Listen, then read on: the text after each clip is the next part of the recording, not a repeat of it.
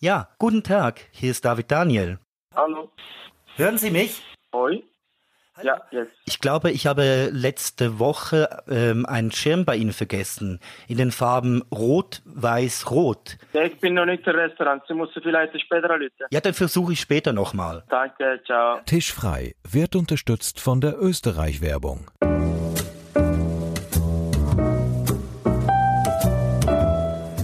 Herzlich willkommen zu Tisch frei. Heute ist Montag, Nachmittag, mitten im Tag, 16 Uhr bald. Ich sage das deshalb, weil es ein idealer Zeitpunkt in der Woche ist für unser heutiges Vorhaben. Hallo Dada. Ja, hallo Paolo. Was machen wir heute? Was machen wir jetzt?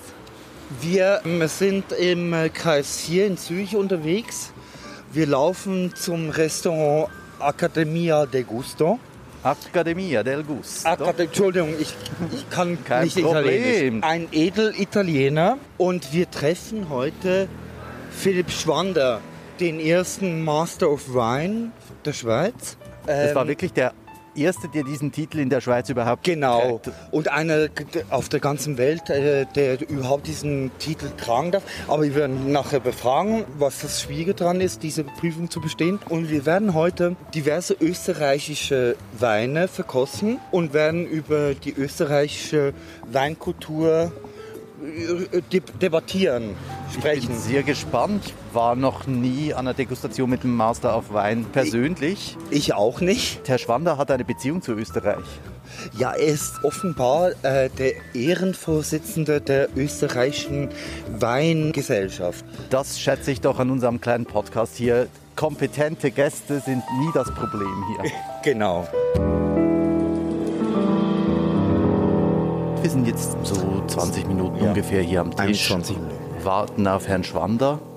Hinter uns gibt es eine feuchtfröhliche Gesellschaft von Pensionären. Das Gold des Lebens auskosten. Ja, genau, zu Recht natürlich. Ja. Interessanterweise, unser Tisch ist eingedeckt für die Degustation mit ganz vielen Weingläsern. Der Koch hat sich vorher vorgestellt Sehr und äh, der Chef du Service. Das sind auch garantiert die einzigen, die hier drin was arbeiten.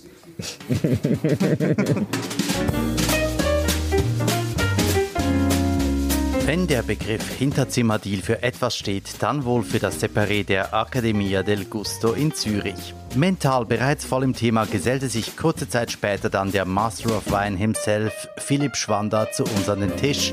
Der Abend konnte beginnen. Was mich an Ihnen interessiert ist, Sie waren ja, glaube ich, das war äh, 1996 der erste Master of Wine in der Schweiz. Genau, ja. In der äh, letzten Staffel hatten wir eine Berufskollegin von Ihnen, äh, Chandra Kurt, auch eine Weinexpertin, Ja. zu Gast. Und äh, sie hat gesagt, sie hat zweimal versucht, diese Prüfung zu bestehen und zweimal ist sie durchgerasselt.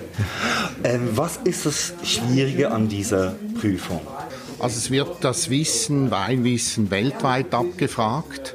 Also man muss sowohl über den chilenischen Rotwein etwas zu erzählen haben, wie den australischen Rotwein, wie englischer Weißwein mittlerweile, Italiener natürlich, Franzosen, alles.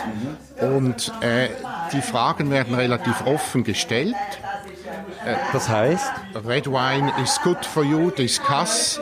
Und dann wird erwartet, dass äh, man äh, die gesamte Alkohol- und Gesundheitsdebatte bringt. Äh, also man, man muss zeigen, was man weiß. Also ich habe 300 Seiten geschrieben. Ach, wirklich? Und dann, äh, dort fallen die meisten durch, sind natürlich die Verkostungen, die Blindverkostungen, wo man dann, äh, glaubt, viermal zwölf Weine serviert bekommt, jeden Morgen zwölf Stück und muss dann relativ detailliert dazu Stellung nehmen. Äh, nicht nur, woher die kommen, sondern eben auch äh, Rebsorte, Herstellung und so weiter. man muss ähm, wissen, es ist nicht ein Burgunder und ein Bordeaux, oder, natürlich äh, unterscheiden können das sowieso, aber man muss wissen, in die 61er Cheval Blanc zum Beispiel. Nee, gut, das wird jetzt nicht erwartet, das ist teilweise auch nicht möglich. Ja. Und bei gewissen günstigen Weißweinen wie billige Chardonnays Ja. ist es schlichtweg unmöglich zu sagen, kommt er aus Kalifornien oder Australien oder sogar Südfrankreich. Aber es wird erwartet, dass man erkennt, das ist ein günstiger Chardonnay, vermutlich mit Oak Chips aufgebrezelt und äh, in dieser und dieser Preiskategorie. Also man sollte dann nicht bei einem äh, billig Chardonnay irgendwie auf einem Montrachet der Domaine de la Rhône Conti tippen. Das würde vermutlich ein Karriereknick zur Folge haben. Ja, sag mal so, es sind 10.000 Franken dazwischen. Vielleicht. Und eben, es wird erwartet, dass man wirklich die Fragen, äh, die Fragen sind sehr offen gestellt, äh, dass man äh, erzählt wirklich, was man weiß und eben auch nicht nur angelesenes Wissen preisgibt, sondern man sollte die Gegenden auch besucht haben und wirklich aus eigener Erfahrung sagen, im Übrigen im Barossa Valley bei diesem Produzenten habe ich das und das gesehen. Wie hast du in der Vorbereitung auf diese Prüfung deine Sensorik oder den Gaumen trainiert? Ja, man muss das Blindverkosten ein bisschen üben, weil als Weinhändler normalerweise weißt du ja, du besuchst jetzt den äh, Charles de Latour oder wie er auch immer heißt, äh, im Beaujolais oder im Burgund und äh, das Blindverkosten erfordert eine, ein gewisses Training, weil sonst probiert man den Wein und weiß, ah, ich habe den schon irgendwo gehabt, aber man kann die Schublade nicht ziehen. Und da muss man das wirklich dann trainieren und eben auch ähnliche Weine miteinander vergleichen, dass man da nicht reinfällt in der Blindverkostung. Und es ist eine Trainingssache. Also wenn ich es jetzt gerade wieder machen müsste, würde ich es vermutlich nicht bestehen. Ja. Wir sind gleich zurück. Hast du Lust auf Österreich? Inspiration für deine genussvollen Ferien findest du auf austria.info/kulinarik. Es gibt ja äh, diese Weinverkostungsgläser, äh, wo man nicht sieht, ob es ein Rot- oder Weißwein ist, die, die so verspiegelt sind und, glaube ich, so geschwärzt, damit man es nicht sieht. Ähm, ist es schon mal passiert, dass Sie einen Weiß- und einen Rotwein für, für, äh, in so einem Glas verwechselt haben? Äh, die, diese äh, Geschichte, die ist natürlich nett und so, aber in der Regel kriegt man das schon raus. ein bisschen weil ein, ein, ein Rotwein, der hat mehr Gerbstoff als ja. ein Weißwein. Natürlich, wenn man jetzt ein Orangewein nehmen würde, in Weißwein äh, zum Beispiel lange an den Schalen vergoren, dann könnte das äh, schwieriger sein. Aber das sind eher so Spielereien. Also das würde ich jetzt nicht so als... Äh, Du hast jetzt erwähnt, Orange Wein, das ist äh, irgendwie in den letzten drei, vier, fünf Jahren recht ein großes Thema geworden, habe ich das Gefühl, so subjektiv. Ähm, was ist genau ein Orange Wein? Das ist wirklich die Frage und ich bin auch nicht sicher, ob das alle so wissen. Also häufig ist ein, ein Orangewein einer, der äh, wie ein Rotwein an der Schale relativ lang vergoren worden ist. Mhm. Also in Georgien äh, betreibt man das schon lange mit den Weißweinen. Die sind dann in diesen äh, großen Amphoren mhm. und werden relativ lang an der Schale vergoren. Und das gibt dann eine ganz spezielle Art von Weißwein mit höherem Tannin. Das Problem ist, diese Art von Weinbereitung ist sehr riskant und mikrobiologische Fehler sind vorprogrammiert. Und wenn man das nicht wirklich im Griff hat, dann schmeckt dieser Wein ziemlich schnell nach Sauerkraut. Entsprechende Fehler also hat es natürlich. Ja. Und, ja. Äh, und die meisten, oder ich sage jetzt mal sehr viele Orangeweine oder auch Naturweine, die sind leider fehlerhaft. Und es gibt da sehr viele Scharlatane, die einfach irgendwelchen Quatsch dann ihren Kunden verkaufen und sagen, ach, das ist alles Natur. Ja. Und das ärgert mich auch teilweise, weil eben ein fehlerhaftes Produkt dann verkauft wird. Das ist wie, wenn dir jemand in der Metzgerei ein halb vergammeltes Stück Fleisch in die Hand drückt und sagt, ja weißt du, früher hatten wir auch keine Kühlschränke. Ja. Ich sehe ich seh die Problematik, werden wir wahrscheinlich heute im Verlauf der Sendung noch, nochmals darauf zurückkommen. Ich wollte vielleicht nur noch schnell zu dem Moment Master of Wine zurückgehen. Wie hat das deinen Werdegang nachher verändert, als du den Titel erhalten hast? Gut, Wein äh, ist ja mein Hobby, seit ich 16 bin. Und wenn etwas das Hobby ist, dann äh, macht es ja Spaß und dann weiß man einfach sehr schnell sehr viel. Hast du so einen mehr. Background mit Wein oder äh, hast du eigentlich, schon? Eigentlich nicht, nein, nein. Aber eben das war mein, mein Hobby. Äh, mein Vater äh, war Deutschlehrer, hat gerne Wein getrunken, aber er hatte mit Wein sonst nichts zu tun. Und ich bin dann irgendwie halt da reingerutscht. Ich habe eigentlich Betriebswirtschaft mal studiert, wobei das erzähle ich äh, nicht so gerne. Äh, jede Zahlenkolonne, die ich zusammenzähle, je mehr ich macht, die äh, gibt immer unterschiedliche Zahlen. Also würde mich da selber nicht jetzt als Spezialist äh, bezeichnen. Das und, Leben hat ja nach einem anderen Weg noch genau, genommen, oder? Ich bin dann halt so in diese Weingeschichte eingerutscht und die macht mir sehr viel Spaß. Und sie ist ja auch ein, ein wunderbares Produkt, weil man sehr häufig in spannenden Kulturgegenden sein kann. Da gibt es ja nicht nur Wein. Äh, wenn man in äh, der Toskana in der Nähe von Florenz ist oder Siena, das ist ja auch kulturell immer sehr bereichernd und spannend. Dann die Gastronomie anzuschauen mit den Weinen, wie die miteinander harmonieren, das ist wirklich etwas äh, Faszinierendes. Ja war Master of Wine, die Prüfung abzulegen, eine Art Aufgabe für dich, der du äh, dich einfach stellen ich wolltest? Ich bin immer so, wenn ich etwas mache, dann mache ja. ich sehr gründlich oder gar nicht. Und äh, ich dachte dann, das gilt als die schwierigste Weinprüfung der Welt, das auch heute noch. Durchfallquote. Wie viel gibt es denn auf der ganzen Welt? ich glaube jetzt etwa, also 400 haben es äh, gemacht seit 1953, Lebende vielleicht noch etwa 350 und die Durchfallquote ist so zwischen 93 und 98 Prozent. Also bei uns war sie 98 Prozent. Wir waren exakt 100 und zwei sind durchgekommen. Das ist auch äh, ein, ein Schnitt, ja. Immer auch ein bisschen Glück dazu, wie gesagt, das ist klar. Und trefft ihr euch? Man trifft sich regelmäßig. Ich treffe mich leider nicht so oft mit ihnen, wie ich könnte. Ich habe ja ein eigenes Geschäft dann eröffnet 2003 und das läuft erfreulicherweise so gut, dass ich zu fast nichts mehr Zeit habe im Moment. Ja. Und für mich war es natürlich, wie gesagt, als ich dann diesen Master of Wine bestanden habe, das war eine sehr große Hilfe. Das hat natürlich meinen Namen auch äh, in einer größeren Schicht jetzt in der Schweiz äh, bekannt gemacht. Vorher war ich dann äh, bekannt bei den Kunden dieser Weinhandlung, bei der ich gearbeitet habe. Aber das hat dann schon sehr geholfen und eben auch, als ich angefangen habe, selber Wein zu verkaufen.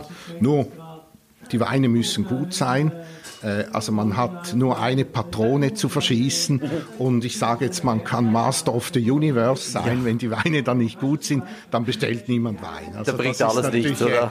Äh, das Essentielle. So wie im Restaurant, das Essen muss gut sein. Und wir sollten jetzt ein Glas Weißwein trinken. Gut, das ist eine gute Überleitung. Vom Muscatella. Danke dir sonst verdursten wir. Ja, das wäre natürlich gar nicht. Äh, für, für, für die Ouvertüre. Genau, ja. Oh, da bin ich gespannt. Woher, Danke. Woher kommt der genau? Äh, der kommt äh, äh, aus der Südsteiermark. Mhm. Also es ist schon äh, ziemlich äh, weit weg und ist auch ein kühles äh, Anbaugebiet. Und die machen dort vor allem Weißweine, sind berühmt ja. für Sauvignon Blanc. Aber äh, relativ lange schon wird der gelbe Muscateller dort angepflanzt, gilt schon fast ein bisschen als lokale Traubensorte und den kennt man nicht so. Und gerade zum Aperitif, wenn er sehr trocken ausgebaut wird, ist das echt spaßig, weil man hat die Muscateller Nase relativ fruchtig, er ist dann aber nicht so pumpig wie die meisten Muscateller, sind frisch ja, sehr, und mineralisch. Sehr fruchtig und so ein bisschen ja. überkandil. Ich bin gespannt. Da noch einschenken, gell? Die Nase finde ich super.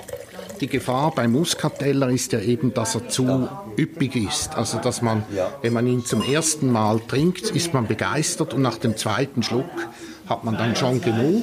Und bei diesem ist das nicht der Fall. Er hat zwar diese Fruchtigkeit des Muskatellers, aber ist sehr strikt und klassisch ausgebaut, also ist nicht zu üppig. Ja. Hey, zum Wohl, Santé. Thank you.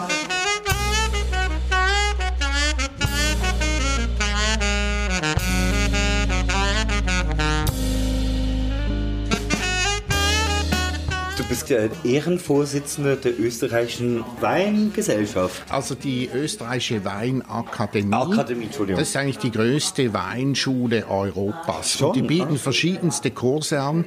Also ich sage jetzt mal ganz einfache Kurse, wie, wie öffne ich eine Flasche Wein, bis zu spezialisierten Kursen für Winzer oder Geologen. Und ich habe früher, äh, also ein Freund von mir, ein guter Freund von mir, der Josef Schuller, der hat diese Akademie quasi mit anderen ins Leben gerufen. Und der ist der Chef dort und der hat sie so. auch groß gemacht. Und als ich noch etwas mehr Zeit hatte, in den 90er Jahren, habe ich sehr oft dort unterrichtet. Und irgendwann hat man äh, die Prüfung, die man dort bestehen kann, das ist die Vorstufe für den Master of Wein, das heißt Weinakademiker. Und den habe ich dann als Honoris Causa bekommen. Also ich bin Weinakademiker HC. Wir, wir, wir ziehen langsam durch. Ja. langsam Aber man muss, das muss man nicht so ernst nehmen. Das ist äh, eine nette Geste von denen, dass sie mir das verliehen haben. Und wie gesagt, im Moment habe ich keine Zeit mehr dort zu unterrichten, aber es war sehr spannend. Wir haben verschiedenste Regionen mit diesen Schülern durchgemacht. Äh, Vielleicht, wenn wir den Fokus auf Österreich richten, der da auf dem Tisch ist, mir fällt auf, die haben alle das gleiche Label oben auf dem Deckel und das ist das Österreich-Wappen und das ist aber übergreifend über die Produktionsbetriebe. Ja, das ist quasi die Prüfkapsel Ja. und äh, aber ich finde es auch originell gemacht, wenn man das im, im Keller hat, sieht man sofort, das ist ein österreichischer Ja, und Wein, es ist auch beim Kauf relativ schnell ersichtlich, woher das der Wein Also, also kommt. aber oder? jeder österreichische Wein muss dieses Siegel haben. Äh, Meines Wissens schon. Äh, ich, so genau im Detail weiß ich jetzt Ja, das ja. nicht. In der Regel schlage ich mich nicht mit den Vorschriften der Länder herum. Aber die sind natürlich marketingmäßig, sind die Österreicher wirklich sehr gut drauf. Und die haben ja dann äh, nach dem österreichischen Weinwunder, als eben, ich meine, der Weinskandal, das war das große Problem, das Können wir vielleicht Einschneiden. auf das noch schnell eingehen? Der Weinskandal, was war da genau los? Äh, Die haben Diethylenglykol haben die dazu geführt. Das war eigentlich gesundheitlich unbedenklich und das hat die Weine etwas kräftiger und gehaltvoller gemacht und auch die Süßweine süßer. Und die haben sehr billige Weine einfach aufgepeppt. Und das ist dann äh, ans Tageslicht gekommen und das war ein absolutes Trauma und ein Schock. Und das hat dann auch eben eigentlich zur Renaissance, zur Wiedergeburt des österreichischen Weines geführt, weil es kam dann plötzlich auch eine junge Generation und die haben gesagt, jetzt wollen wir wirklich einfach eine sehr hohe Qualität machen und die haben das fantastisch gemacht. Also in der kürzester Zeit ist Österreich eigentlich von einem önologischen Nobody wirklich avanciert zu einem fantastischen Weinland mit wirklich tollen Weinen. Also sie haben das sensationell hingekriegt. Wenn wir das zeitlich verorten, wann war das ungefähr? Wann hat's so- 1985 war das 1985. Skandal, ja. ja. Und dann war es lange Zeit einfach, dass österreichischer Wein überhaupt nicht mehr eine Rolle gespielt hat, wahrscheinlich nach, nach so einem Ja, es Skandal. gab dann eben relativ schnell diese äh, neuen Bewegungen, auch eben, dass man die Qualität der Rotweine sehr stark erhöht hat. Es war in erster Linie ein Weißweinland und die Rotweine haben sehr lange nicht mal den biologischen Säureabbau gemacht. Ja. Und das waren eher so etwas säurebetonte aggressive, dünne Rotweine und die haben dann plötzlich Weine im internationalen Stil gemacht. Äh, Zuerst kam dann so die Bordeaux-Welle, dass sie Bordeaux versuchten zu imitieren. Eine gewisse Zeit lang wollten sie noch wahnsinnig schwere Weine machen, wie australische Weine. Dann gab es die Rückbesinnung, die ist leider etwas extrem ausgefallen. Im Moment sucht man burgundische Eleganz, Terroir und Mineralität. Sprich, die Rotweine schmecken teilweise einfach etwas grünlich und säurebetont. Also das Pendel schlägt dann immer ins andere aus und irgendwann haben sie die Leute dann sicher eingeschossen. Also es gibt natürlich jetzt schon Winzer, die haben äh, ihren Stil gefunden und äh, wie gesagt, man kann von elegantem burgundischen Rotwein bis zum massiven, schweren, der fast so schmeckt wie ein australischer Shiraz, kann man fast alles finden an Rotweinen in Österreich. Und auch bei den Weißweinen gibt es natürlich vielfältige, sehr schöne äh, Sachen. Wurde das denn auch konkret von, von der Regierung gefördert, also von Österreich? Ja, ja, also auch die österreichische Weinmarketing-Gesellschaft, zu Ja. der dann die äh, österreichische Weinakademie gehört, die haben natürlich Regierungsgelder bekommen. Die Winzer sind auch verpflichtet worden, einen Obolus abzugeben. Und die haben dann wirklich etwas sehr Vernünftiges aufgebaut. Und äh, ich wünschte mir schon lange, dass der Schweizer Weinbau ähnlich äh, vorgehen würde wie der österreichische Weinbau, weil die haben dann wirklich wie der Phönix aus der Asche, haben die sich international sehr schnell etabliert und exportieren heute auch recht viel Wein.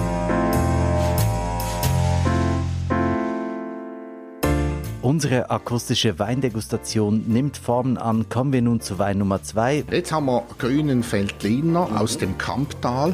Das Kamptal liegt, ne, liegt neben der Wachau. Die Wachau ist das berühmteste Weißweingebiet Österreichs und sicher auch eines der besten. Was nicht so bekannt ist, jetzt zumindest bei uns in der Schweiz, ist das Kamptal, das ganz hervorragende Weine erbringt und das zu einem wirklich vernünftigen Preis. Wenn Sie uns jetzt gerade zuhören und in der S-Bahn sitzen am Morgen zu, auf dem Weg zur Arbeit, ich wünschte, Sie könnten auch hier sitzen. Danke dir. Sieht gut aus, mein Lieber. Wunderbar. Sehr gerne, danke. Das ist der Chef des Hauses, der Stefano. Macht das Stefano, super. vielen Dank. Da Merci ist vielmals. Brot vom Grill, ausgemachte Brot mit Tomate, Basilikumpesto und Parmaschinken. So, guck mal.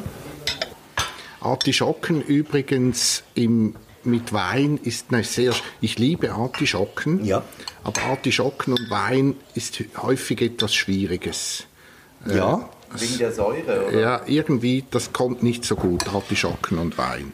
Auch getrocknete Tomaten zum Beispiel funktionieren. Aber was in der Regel fast immer funktioniert, ist ein gehaltvoller grüner Veltliner. Den kann man auch zu Thai-Küche bringen. Thai ist ja relativ scharf. Ja.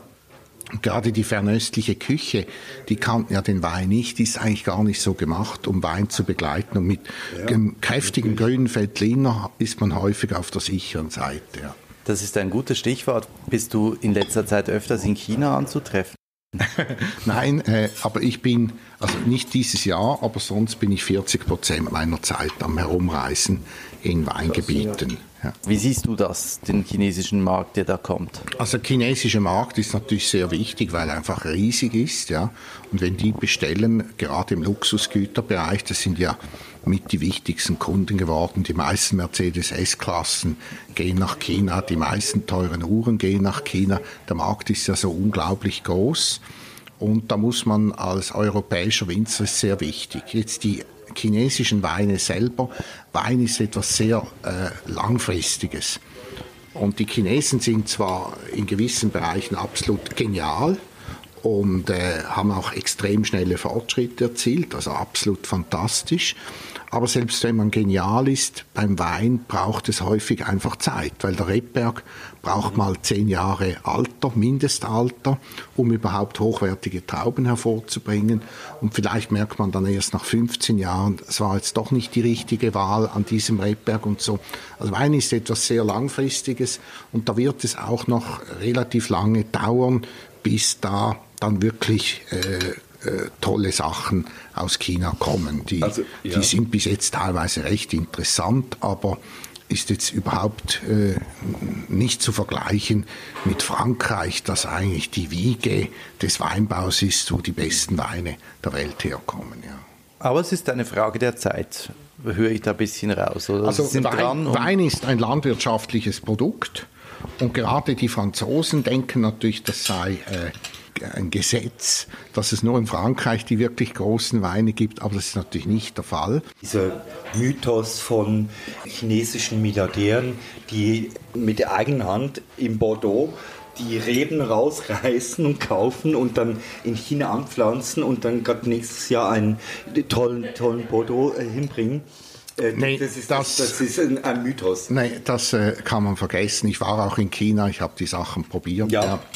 Ein Freund von mir hat sogar ein Weingut in China und hat jetzt da für seinen Chardonnay äh, sehr hohe Punktierung bekommen. Das ist sehr respektabel, aber im Moment ist da, äh, das sind teilweise sehr hübsche Weine, aber äh, dass jetzt da plötzlich die besten Weine der Welt aus China kommen, das ist sehr unwahrscheinlich. Das geht einfach nicht. Ja. Du würdest sagen, es ist einfach umgekehrt. China ist extrem wichtig für den Export nach China.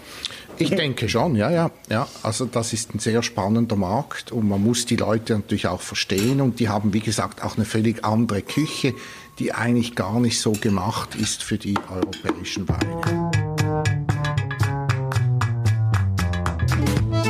Wir wollen Ihnen im Service-Podcast Tischfrei wie immer etwas Wissen vermitteln, dieses Mal Wein. Jedoch soll die private Seite unseres heutigen Gastes natürlich nicht zu kurz kommen.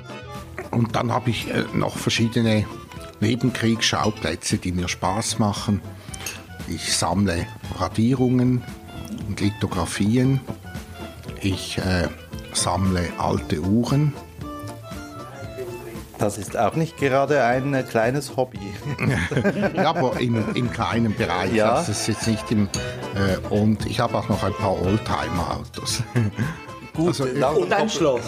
Das stimmt. Oh ja, das ist eigentlich das teuerste Hobby, genau. Das ist, Genau, wie, wie, wie bist du eigentlich zu diesem Schloss gekommen, wenn ich fragen darf? äh, ja, das ist so eine Das war ein Geschichte. Nebenthema, aber äh, es würde mich trotzdem interessieren. Als meine Weinhandlung dann anfing gut zu gehen, hat sich ein bisschen Geld angesammelt. Ja. Und äh, Schön. ich verstehe zwar was von Wein, aber nicht von Geld anlegen. Ich habe dann gedacht, ich kaufe mir ein Haus, dann hast du wenigstens ein paar Ziegel um dich herum, wenn dann mal die Inflation losgeht. Und ich wollte im Raum Zürich ein Haus kaufen und habe während zwei Jahren verschiedenste Sachen angeschaut. Aber als Schnäppchenjäger, nicht nur beim Wein, sondern auch beim Hauskauf, war mir alles zu teuer. Ich habe es dann ein Schnäppchenjäger, interessant. ich versuche die günstigen Weine mit super Preis-Leistung herauszufinden. Und da, da, versuchte ich eben auch bei der Liegenschaft so etwas zu, zu finden, aber das gab es nicht und gibt es heute längere weniger. Und der Freund, der mich herumgeführt hat, ist Architekt und der stammt ursprünglich aus der Gegend meines kleinen Schlösschens. Nach, nach zwei Jahren haben wir es aufgegeben, aber irgendwann ruft er mich an und sagt mir aus Jux, weißt du, dass das schönste Barockschlösschen am Bodensee zum Verkauf ist? Und ich weiß noch, ich habe gelacht und habe gesagt, Barockschlösschen, ich bin ja nicht verrückt, ich kaufe doch kein Schloss, aber anschauen können wir es uns ja. Und äh, ich bin das wandelnde Beispiel, wie wankelmütig man sein kann. Und das hat mich so begeistert, die Lage und alles, obwohl es in einem schlechten Zustand Kannst war. Kannst du uns ein bisschen beschreiben, wie das dort aussieht, wo das Schloss steht? Das, das liegt auf einem Hügel und ist eigentlich ein großes Haus, kein Schloss, aber inwendig ist wirklich ein Schloss, weil es mit die wertvollsten Stuckaturen am ganzen Bodensee hat. Wässerbrunner Stuck vom Feinsten, ja. Aber leider renovationsbedürftig. Und die, die Lage ist fantastisch. Man sieht auf die Schweizer Seite, die ist eben viel schöner, wie wenn man von der Schweizer Seite nach der deutschen Seite ja. schaut. Man hat den ganzen Alpstein und die Berner Alpen vor sich und sieht auch noch die österreichischen Alpen. Also es ist traumhaft und es ist einfach ruhig, weil rundherum ist Naturschutzgebiet. Und als junge, naiver Junge vom Lande dachte ich, der Kaufpreis ist auch noch verdammt günstig. Also in Zürich hätte es da eher so ein kleines Haus gegeben. Leider habe ich dann nachher bei der Renovation erfahren müssen, dass der Kaufpreis eigentlich relativ vernachlässigbar ist bei einer solchen Übung. Ja. Die Renovierung war nicht fünfmal teurer als der äh, Im Moment sind wir 14-fach über Budget und ich, 14. ich arbeite daran, dass ich sicher 20-fach über Budget sein werde. Aber es ist jetzt, glaube ich, ein kleines Hotelchen, oder? Es ist ein kleines Hotel, ja, ja, und bereitet mir extrem viel Freude. Und selbst wenn jetzt das Haus morgen von einem Meteor zerstört würde, ich hätte immer noch sehr viel davon profitiert und ich konnte schon sehr viele Freunde dort einladen und das ist einfach ein, ein Hochgenuss. Wobei meine Freundin findet, äh, das sei äh, totaler Quatsch, was ich da mache. Und ich hätte es vor zwei Jahren sogar teuer verkaufen können und habe es nicht gemacht. Und sie hat zu Recht gesagt, du bist der größte Idiot, der mir je begegnet ist. Wenn die Leute anfangen, Mitleid mit dir zu haben, dann hast du wirklich ein Problem. Den Neid muss man sich hart erarbeiten. Ja. Jetzt könnten wir noch einen Gang höher schalten und gehen in die Wachau nebenan zum Prager. Prager ist für mich der Top-Produzent in der Wachau. Mhm macht vielleicht nicht die ganz typischen Wachauer, weil die dann eher ein bisschen manchmal auf der fetteren, üppigeren Seite sind. Und er macht mehr so die mineralischeren, frischeren Weine. Die sind immer noch kräftig, die Smaragde. Kannst du, können wir den, den Prager haben, den nächsten? Ja. Danke. Bitte. Willkommen zu Wein 3. Willkommen beim Prager. Willkommen zum kritischen Teil der heutigen Episode. Pseudo-Weinspezialisten, die dann die armen Konsumenten beeindrucken möchten mit irgendeinem wilden Früchtesalat. Äh, geröstete Himbeeraromen, äh, Weichselkirschen. Man kann bis 800 verschiedene Aromastoffe im Wein nachweisen. Das gibt's. Äh, Himbeeren, Erdbeeren, weiß der Geier was alles. Aber ich meine, man sollte diese Aromen wirklich nur nehmen, wenn sie völlig hervorstechend sind. Mhm. Also ich sage jetzt mal das Gassis beim chilenischen Cabernet Sauvignon oder so, wenn jeder das, wenn es in die Nase springt. Und sonst eben nicht. Aber es ist bei vielen ein Sport geworden, möglichst viele Aromen um sich herum zu werfen. Mhm. Und dann sind die armen Konsumenten wahnsinnig beeindruckt. Man sieht dann die Leute, die schwenken verzweifelt das Glas, versuchen da das Note herauszuschmecken, was, ja. was der vermeintliche Kenner da sagt. Und es ist eigentlich ein totaler Quatsch. Es ist wie ein impressionistisches Gemälde von ganz nah beschrieben. Roter Tupfer, blauer Tupfer, grüner Tupfer, stimmt alles. Aber das Gemälde ist nicht beschrieben, ja. Und ich finde, es gibt andere Varianten, wie man den Wein beschreiben kann, eben, dass jedermann das versteht. Das Problem ist, dass man auf diese Art der Beschreibung, da muss man wirklich was verstehen, weil man kann dann auch behaftet werden. Also wenn man bei einem leichten, fruchtigen Rotwein sagt, er ist tanninreich und schwer, dann äh, kann jeder nachvollziehen, der versteht einfach gar nichts davon. Aber wenn ich wilde Aromen um mich werfe, Zibet, Katze und weiß der Geier was für, für irgendeinen Scheiß, Ich, dann... ich habe ich, ich hab ein geiles Beispiel, was das anbelangt. Ähm, ich war bei, ähm, als ich zum ersten Mal in der Schwarzwaldstube bei Wohlfahrt war, Ja. dann kam der Sommelier und, und hat, ähm, ich habe die Weinbegleitung äh, genommen und dann hat er einen Wein annonciert zu einem Gang und hat gesagt, das schmeckt nach Bitumen, nach, nach der deutschen Autobahn. und es hat wirklich so geschmeckt. Aber es mit, mit dem Gericht zusammen, das war wunderbar, aber irgendwie total strange. Irgendwie. Das ist natürlich sehr schmeichelhaft. Ja, sehr. ja, aber wir können uns alle was darunter vorstellen. Schon mal Genau. gut. Äh, was hältst du von, von Weinbegleitungen eigentlich? grundsätzlich keine schlechte Idee, wenn der Sommelier wirklich was drauf hat Ja. und Weine empfiehlt, die harmonieren. Ja. Es ist halt nicht immer so, dass dann die Weinbegleitung wirklich das Ultimative ist. Manchmal ist es böse gesagt, also im schlimmsten Fall auch eine Entsorgung von Weinen, die schon längstens hätten getrunken werden sollen. Ja.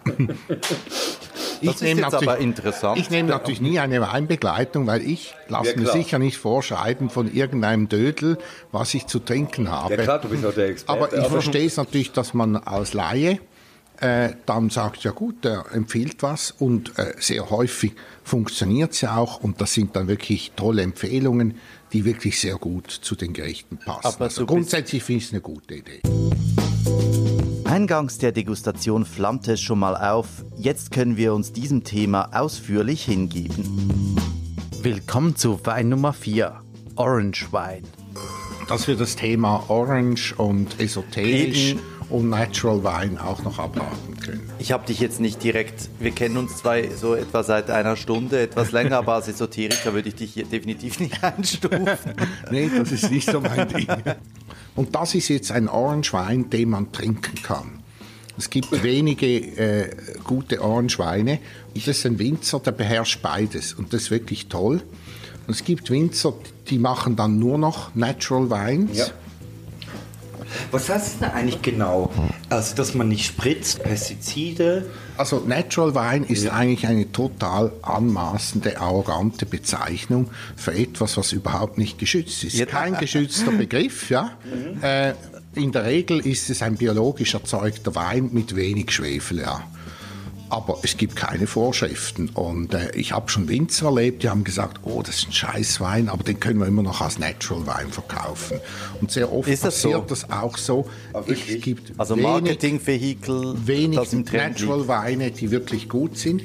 Und ich sage jetzt mal, in den hippen Großstädten, Ja. jü- jüngeres Publikum, das äh, idealistisch ist, aber keine Ahnung von Wein hat, das sind die absoluten Targets für diese, für diese Gauner, ja, die dann kommen und sagen, ah, das ist, weißt du, mir hat mal eine Journalistin gesagt, als ich so ein Natural Wein zer, äh, zerpflügt habe, weißt du, Philipp, du weißt ja gar nicht mehr, wie Natur schmeckt. Und ich bin dann etwas äh, ungehalten geworden und am Schluss hat sie auch geweint, weil ich gesagt habe, weißt du, Natur heißt nicht unbedingt, dass es fehlerhaft sein muss. Und hier haben wir einen klassischen Böxer, Schwefelwasserstoff, das stinkt, das ist ein Fehler. Das hat überhaupt nichts mit Natur zu tun. Aber ich sehe, Und der alles in andere dir sträubt sich riecht nach. Sauerkraut, das ist ein mikrobiologischer Fehler und auch das hat nichts mit Natur zu tun. Das ist einfach ein Winzer am Werk gewesen, der keine Ahnung von Botanik hatte. Ja. Aber Man- kann, kann, kann Kann man, kann man das generalisierend sagen über Naturweine? Nein, Oftmals, es gibt aber nur so, solche, aber die gut sind, viele. aber es erfordert eine wesentlich äh, höhere Kompetenz, wie noch einen konventionellen Wein zu erzeugen. Das ist jetzt ein Naturwein, der fehlerfrei ist. Das und, ist ein Orangewein. Ja, der ist sehr lange an der Maische vergoren worden. Und der hat jetzt keine Fehler, der hat einfach eine sehr spezielle Aromatik, ist aus, trüb, ist nicht filtriert worden, hat sehr wenig Schwefel. Ja. Äh, wenn man sagt, äh, veganer Wein, das ist eine Illusion, weil da Insekten doch irgendwie. Das Ja. sagst du sehr richtig. Also Ja. wenn äh, bei uns im Geschäft jemand anruft, ob wir vegane Weine haben, wir haben sogar Weine, da steht hinten drauf das Vegan, vegane, ja. dann sage ich einfach, den nehme ich nicht. Meine Nerven halten das nicht aus. Ich meine, so ein verdammter Schwachsinn wie veganer Wein. Ich meine, die Insekten und alles, man hat immer Eiweißspuren von, von äh, Lebewesen drin. Es ist völlig unmöglich, dass man die aussortieren kann. Und natürlich sagen die vegane Weine, es ist keine Eiweiß zur Schönung benutzt worden oder so. Aber alles andere blenden sie aus. Also ein veganer Wein ist ein No-Go. Also würdest Das sagen, es gibt auch gar keine veganen es Weine gibt eigentlich? keine veganen Weine. Es ist ein Lug und Betrug, ja. Aber wir sind noch beim Orangenwein. Nachdem wir ja jetzt uns doch äh, klar geworden sind, was Naturweine eigentlich sind, eine billige Oder auch nicht. sind. oder auch nicht. Es gibt gute Aber- Beispiele, aber nicht sehr viele. Aber deine Hauptkritik ist, es ist handwerklich nicht richtig, es ist, wird den Leuten was vorgespielt, es ist Betrug Es eigentlich. ist eine idealistische Idee von Wein, die mit der Realität häufig nichts zu tun hat. Man kann diese, diesen Idealismus verwirklichen, aber fordert höchste Fachkenntnis und sehr viele äh, verkaufen dann einfach ein fehlerhaftes Produkt unter diesem Deckmantel an naive Kunden, die keine Ahnung davon haben. Und das geht mir auf den Wecker. Es, die haben nur die Idee im Kopf, gerade in einer modernen Klientel, jüngere Konsumenten in Großstädten. Es ist ja auch ein Phänomen der Großstädte. Ich hatte gerade den, den Peppi Schuller hatte ich gestern noch am Telefon und der hat gesagt, diese Natural Wines und Orange Wines seien nach wie vor sehr gefragt, aber eigentlich gar nicht so sehr im Inland, sondern würde mehr so exportiert werden, eben nach London, Zürich und in die, in die hippen Städte. Ja. Berlin, ja. Aber die Nachfrage ist in dem Falle groß. Die Nachfrage ist in diesem Segment sehr groß, aber ich bin überzeugt, dass nach einer gewissen Zeit, wenn die Leute einfach realisieren, die Weine schmecken einfach nicht, äh, dass es dann irgendwann wird dieser Zauber wieder vorbeigehen. Es ist einfach kein gutes Produkt. Ich meine, es ist wie wenn du Spaghetti verkaufst, die einfach nicht gut schmecken.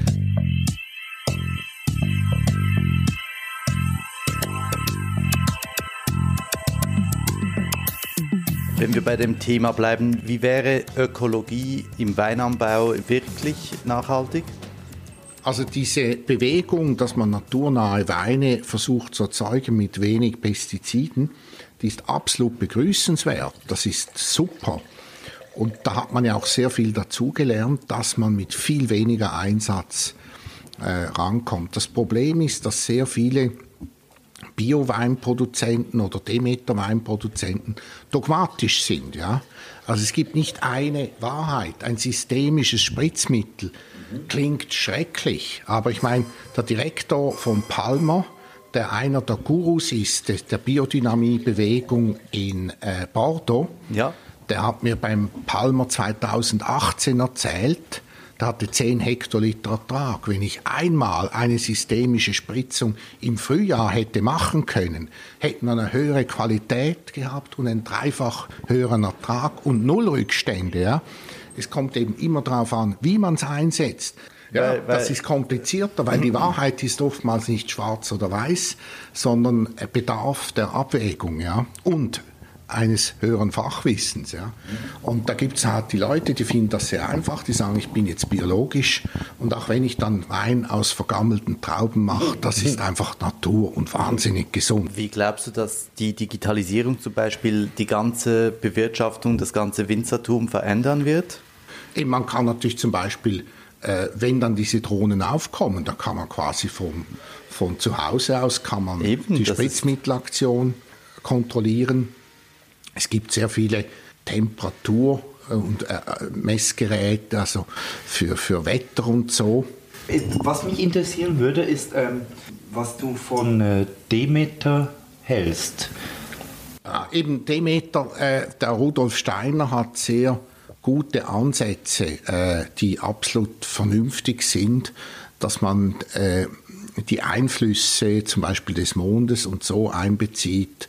Äh, das sind tolle Sachen, mhm. aber ich glaube, es wäre wichtig, die zu kombinieren und nicht blindwütig, dogmatisch zu exerzieren. In gewissen Jahren ist es so feucht und so faul, da funktioniert Demeter schlichtweg nicht. Und da müsste man die Möglichkeit haben, das ist wie wenn du einen schweren Beinbruch hast, da kannst du äh, noch so lange Globuli nehmen, dann irgendwann musst du mit etwas schärferem Also würden wir sagen, müssen, ja. wir, wir, würden Rudolf Stein am liebsten eine Drohne schenken. genau, ja, ja, ja. Und ich könnte mir auch vorstellen, dass der Rudolf Steiner mit den heutigen Möglichkeiten durchaus einverstanden wäre und würde sagen, das ist ja intelligent, das könnten wir noch kombinieren, ja. Und da haben wir eben immer noch zu viele eben sehr dogmatisch veranlagte Leute, die dann sagen, das ist in Stein gemeißelt, etwas anderes gibt es nicht. Aber ich sehe, schlussendlich plädierst du für das Handwerk. Ja, und ich bin ein tiefer Bewunderer von einem hohen Superhandwerk. Dann, dann bin ich so fasziniert von alten Uhren, wenn du da diese Rädchen und so, das ist alles von Hand gemacht. Ja. Ich finde das unglaublich. Ein kurzer Sprung von Rudolf Steiner zu Rotweinen. Hier kommt Wein Nummer 5. Mach doch mal ein Glas leer. Gut, und dann, dann nehmen wir sagen. den Insigno Leonis daneben. Hä? Okay. Ein Burgunderglas. Es gibt ja ganz verschiedene Weingläser. Und mittlerweile ist es so ein bisschen nicht mehr so dogmatisch. Aber äh, was macht eigentlich das aus, dass ein Burgunderglas für Burgunder diese große Wölbung hat und, und ein, ein Bordeaux-Glas weniger Rundung hat? Also was macht das mit dem Wein? Ehrlich gesagt, ich verstehe das auch nicht. Okay. Wenn ihr jetzt Riedel fragen würdet, der empfiehlt euch für jede äh, Rebsorte und ja, für jeden alles. Wein ein anderes Glas. Würde ich auch machen als Glaslieferant. äh, ich vermute, ich habe sogar mal für eine Gläserfirma versucht, ein neues Glas zu kreieren. Aha. Wir haben es abgebrochen, weil wir gemerkt haben, wir können nichts Substanzielles dazu beitragen. Und das Wichtige ist, dass es ein gewisses Volumen hat mhm. und das dann schön eingefasst wird in einen tulpenförmigen Ding. Das kommt dann diesem Burgunderglas relativ nahe und ich glaube, da kommt auch ein Bordeaux eben sehr gut drin, weil das Bouquet am intensivsten ist, mhm. in dieser Form des Glases. Und in der schlanken Bordeaux-Fassung kommt es etwas weniger mhm. äh, gut hervor. Und im Normalfall habe ich Burgundergläser auch für Bordeaux-Gläser ah, und okay. für Shiraz und so weiter. Weißweingläser sollten kleiner sein, weil sie natürlich schneller sich erwärmen. Also das macht Sinn, mhm. dass man das etwas weniger üppig handelt. Aber ich glaube, die ganze Gläsergeschichte sollte man nicht überbewerten. Ja. Mhm. Aber wo, wo, nein, wobei ich finde, zum Beispiel für Champagner oder Franciacorta oder sowas, äh, für, für, für Schaumweine, finde ich eben Totenform jetzt, also ich, was ich ganz hasse, sind diese Flüt. Da, da, da, kommt ja gar kein Aroma, also irgendwie. Ja, ja da ist ja. auch eine, eine äh, äh, sich verjüngende Form, ist sehr gut weil das Bouquet besser zur Geltung kommt. Natürlich gibt es dann Champagner oder Schaumweine, wo man froh ist, wenn man das Bouquet nicht so zur Kenntnis nehmen muss. Ja. Aber bei einem guten Produkt äh, empfiehlt sich das. Ja. Und beim Schaumwein ist natürlich klar, da der übliche Mussierpunkt, dass das CO2 ein bisschen gelöst wird, ist ja auch optisch sehr schön.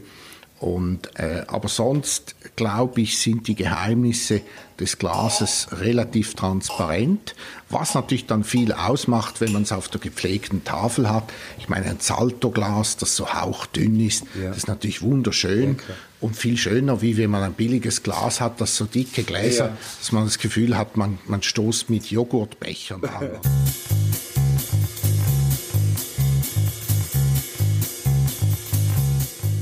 Was heißt das? Das habe ich eben schon gefragt. Was heißt es mit den Sulfiten? Das ist eigentlich fast auf, fast auf jeder Flasche. Sulfit heißt, enthält Schwefel. Also Und Schwefel brauchst du Schwefel. im Wein, ja. Das ist sehr wichtig. Ja, ohne das Schwefel ist wie, geht's nicht. Es ist wie eine Impfung. Ein Wein ohne Schwefel geht kaputt. Schon die Römer haben Schwefel gebraucht. Und die Schwefeldosen, die eingesetzt werden heute für Wein, die sind sehr gering. Und die Panik, die über Schwefel herrscht, ist absolut unerklärlich. Ja? Also wenn man Dörrfrüchte isst, eine Packung Dörrfrüchte, hat man ein Vielfaches an Schwefel, wie man mehrere Flaschen Wein trinken würde. In Fruchtsäften hat es Schwefel. Schwefel verhindert die Oxidation. Oxidation, ein Apfel wird in zwei geschnitten, läuft braun an. Und der Schwefel verhindert genau eben dieses Anlaufen. Und sonst ein Wein ohne kein Wein, ja. Ein Wein ohne Schwefel geht kaputt. Und was viele nicht wissen, und darum ist es auch ein bisschen speziell, dass man immer draufschreiben muss, dass es Schwefel im Wein hat. Es gibt gar keinen Wein ohne Schwefel, weil die Hefe während der Vergärung selber Schwefel produziert. Ja? Und zwar Ja, teilweise bis 35 Milligramm. Das ist nicht so wenig. Wie wird das zu- dazugegeben? SO2, Schwefeldioxid. Ja Ja, also äh, Und- reingespritzt. auf unterschiedliche Weise. Aber das ist wie gesagt, äh, die Dosen sind heute äh, sehr klein. Und was mich vor allem nervt, ist, es gibt mittlerweile, mittlerweile immer mehr Rotweine mit Restzucker. Also es ist wie Fanta. Ich meine, Apulien hat sein Statut geändert. Da hat es x Rotweine mit 30 Gramm Restzucker. Das ist ein Fanta.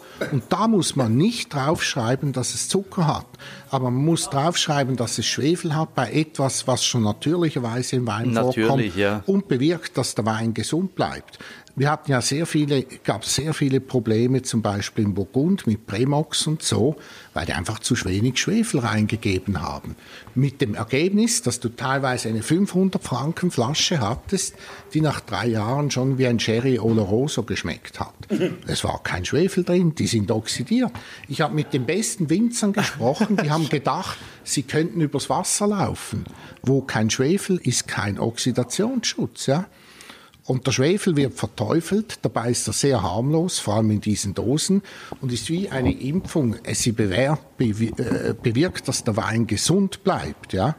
Gut, die Impfgegner würden mich jetzt vermutlich sofort kasteien, aber das verstehe ich Ja, auch aber nicht. die, Im, die Impfgegner hören uns wahrscheinlich gar nicht zu. Schon, schon lange nicht mehr. Genau, äh, die trinken äh, Sauerkrautweine. Ja, ja. Ich denke, die sind nicht große Fans unserer Sendung. Und, und das ist ein bisschen schade, äh, eben äh, ja, enthält Sulfite. Ich meine, das, das Schlimmste am Wein sind nicht die Sulfite oder sonst irgendwas, das ist immer noch der Alkohol. Ja. Äh, Ja, klar. Mit also Abstand, auch wenn oder? man über allfällige Pestizidrückstände im Millionstelbereich berichtet, kann schon sein, dass das vielleicht nicht so toll ist. Aber äh, der Alkohol ist das, was einschenkt im Wein, ja. Nicht irgendwie in Mikrospuren vorhandene Pestizidrückstände oder ein bisschen Schwefel. Ein schönes Schlusswort. Vielen Dank, Philipp, für diese Reise durch Österreich, für diese Weinreise durch Österreich und dass du dir Zeit genommen hast. Vielen herzlichen Dank. Danke vielmals. Ich hoffe, es hat euch ein bisschen Spaß gemacht. Nicht nur ein bisschen, nicht nur ein bisschen.